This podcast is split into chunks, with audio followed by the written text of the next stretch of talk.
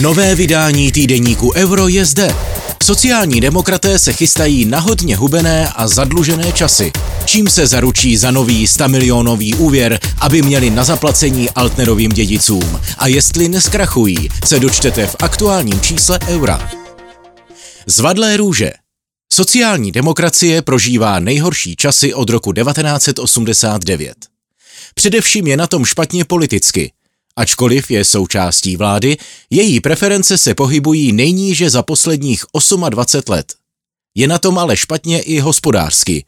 Tíží ji nebezpečí splátky dluhu ve výši 337 milionů korun dědicům advokáta Zdeňka Altnera, který pro stranu v roce 2000 vymohl Lidový dům jako historické sídlo ČSSD. Kromě toho se také sociálním demokratům každým rokem snižuje částka, kterou dostávají ze státního rozpočtu. Na vině jsou hlavně nevalné volební výsledky strany v minulých letech. Z největšího průšvihu v polistopadových dějinách by mohli sociální demokraty vytáhnout nemovitosti, které vlastní po celém Česku. Ale dokud nezabodují ve volbách, nemají do budoucna nic jisté. Více najdete v aktuálním vydání týdeníku Euro. Česko je líhní oboru s moderním názvem 3D tisk. Tisknou se zde díly pro auta, vyrábějí tiskárny i software. A nejvíce možná překvapí, že pionýry technologií jsou zubaři. Trojrozměrná zem. Česko nemá moc firem, které by se mohly pišnit přívlastkem světová. V oboru 3D tisku se jich ale pár najde. Jedna taková sídlí v pražských Holešovicích. Jejím zakladatelem je Josef Průša. Není to hračkárna pro pár lidí. Vyrábí nejpoužívanější tiskárny svého druhu na světě. Její obrat letos překročí miliardu a Josef Průša je ve světě 3D tisku globální celebritou. Jeho příběh přitom začal jen před pár lety, když odešel z vysoké školy a rodiče mu půjčili, aby si založil firmu. Ta od té doby letí raketově vzhůru. Trávím tu všechen čas, ale baví mě to, říká v rozhovoru pro Euro Josef Průša.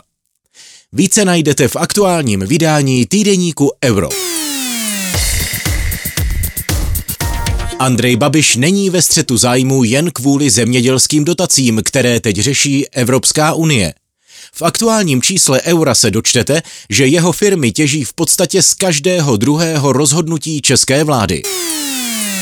Konflikt kam se podíváš. Právní služba Evropské komise objevila Ameriku. Český premiér je v konfliktu zájmů při čerpání evropských dotací firmami umístěnými ve svých svěřeneckých fondech a Evropská komise by to měla řešit. Dá se čekat právní bitva o výklad evropské i české legislativy, ale věcná podstata je evidentní a neoddiskutovatelná. Andrej Babiš je v postavení, v němž svým rozhodováním a výkonem funkce může získat a zjevně získává osobní prospěch. Je jeho jediným a absolutním beneficientem svěřeneckého fondu – a to, že fond řídí jeho nejbližší a nejdůvěrnější spolupracovníci, kteří si bez šéfova svolení nekoupí ani rohlík s kosteleckým uherákem, je jen drzý bonbónek navrh. A evropské dotace jsou jen zlomkem rance peněz, o který v Babišově konfliktu zájmů ve skutečnosti jde. Týdeník Euro je právě v prodeji. Euro.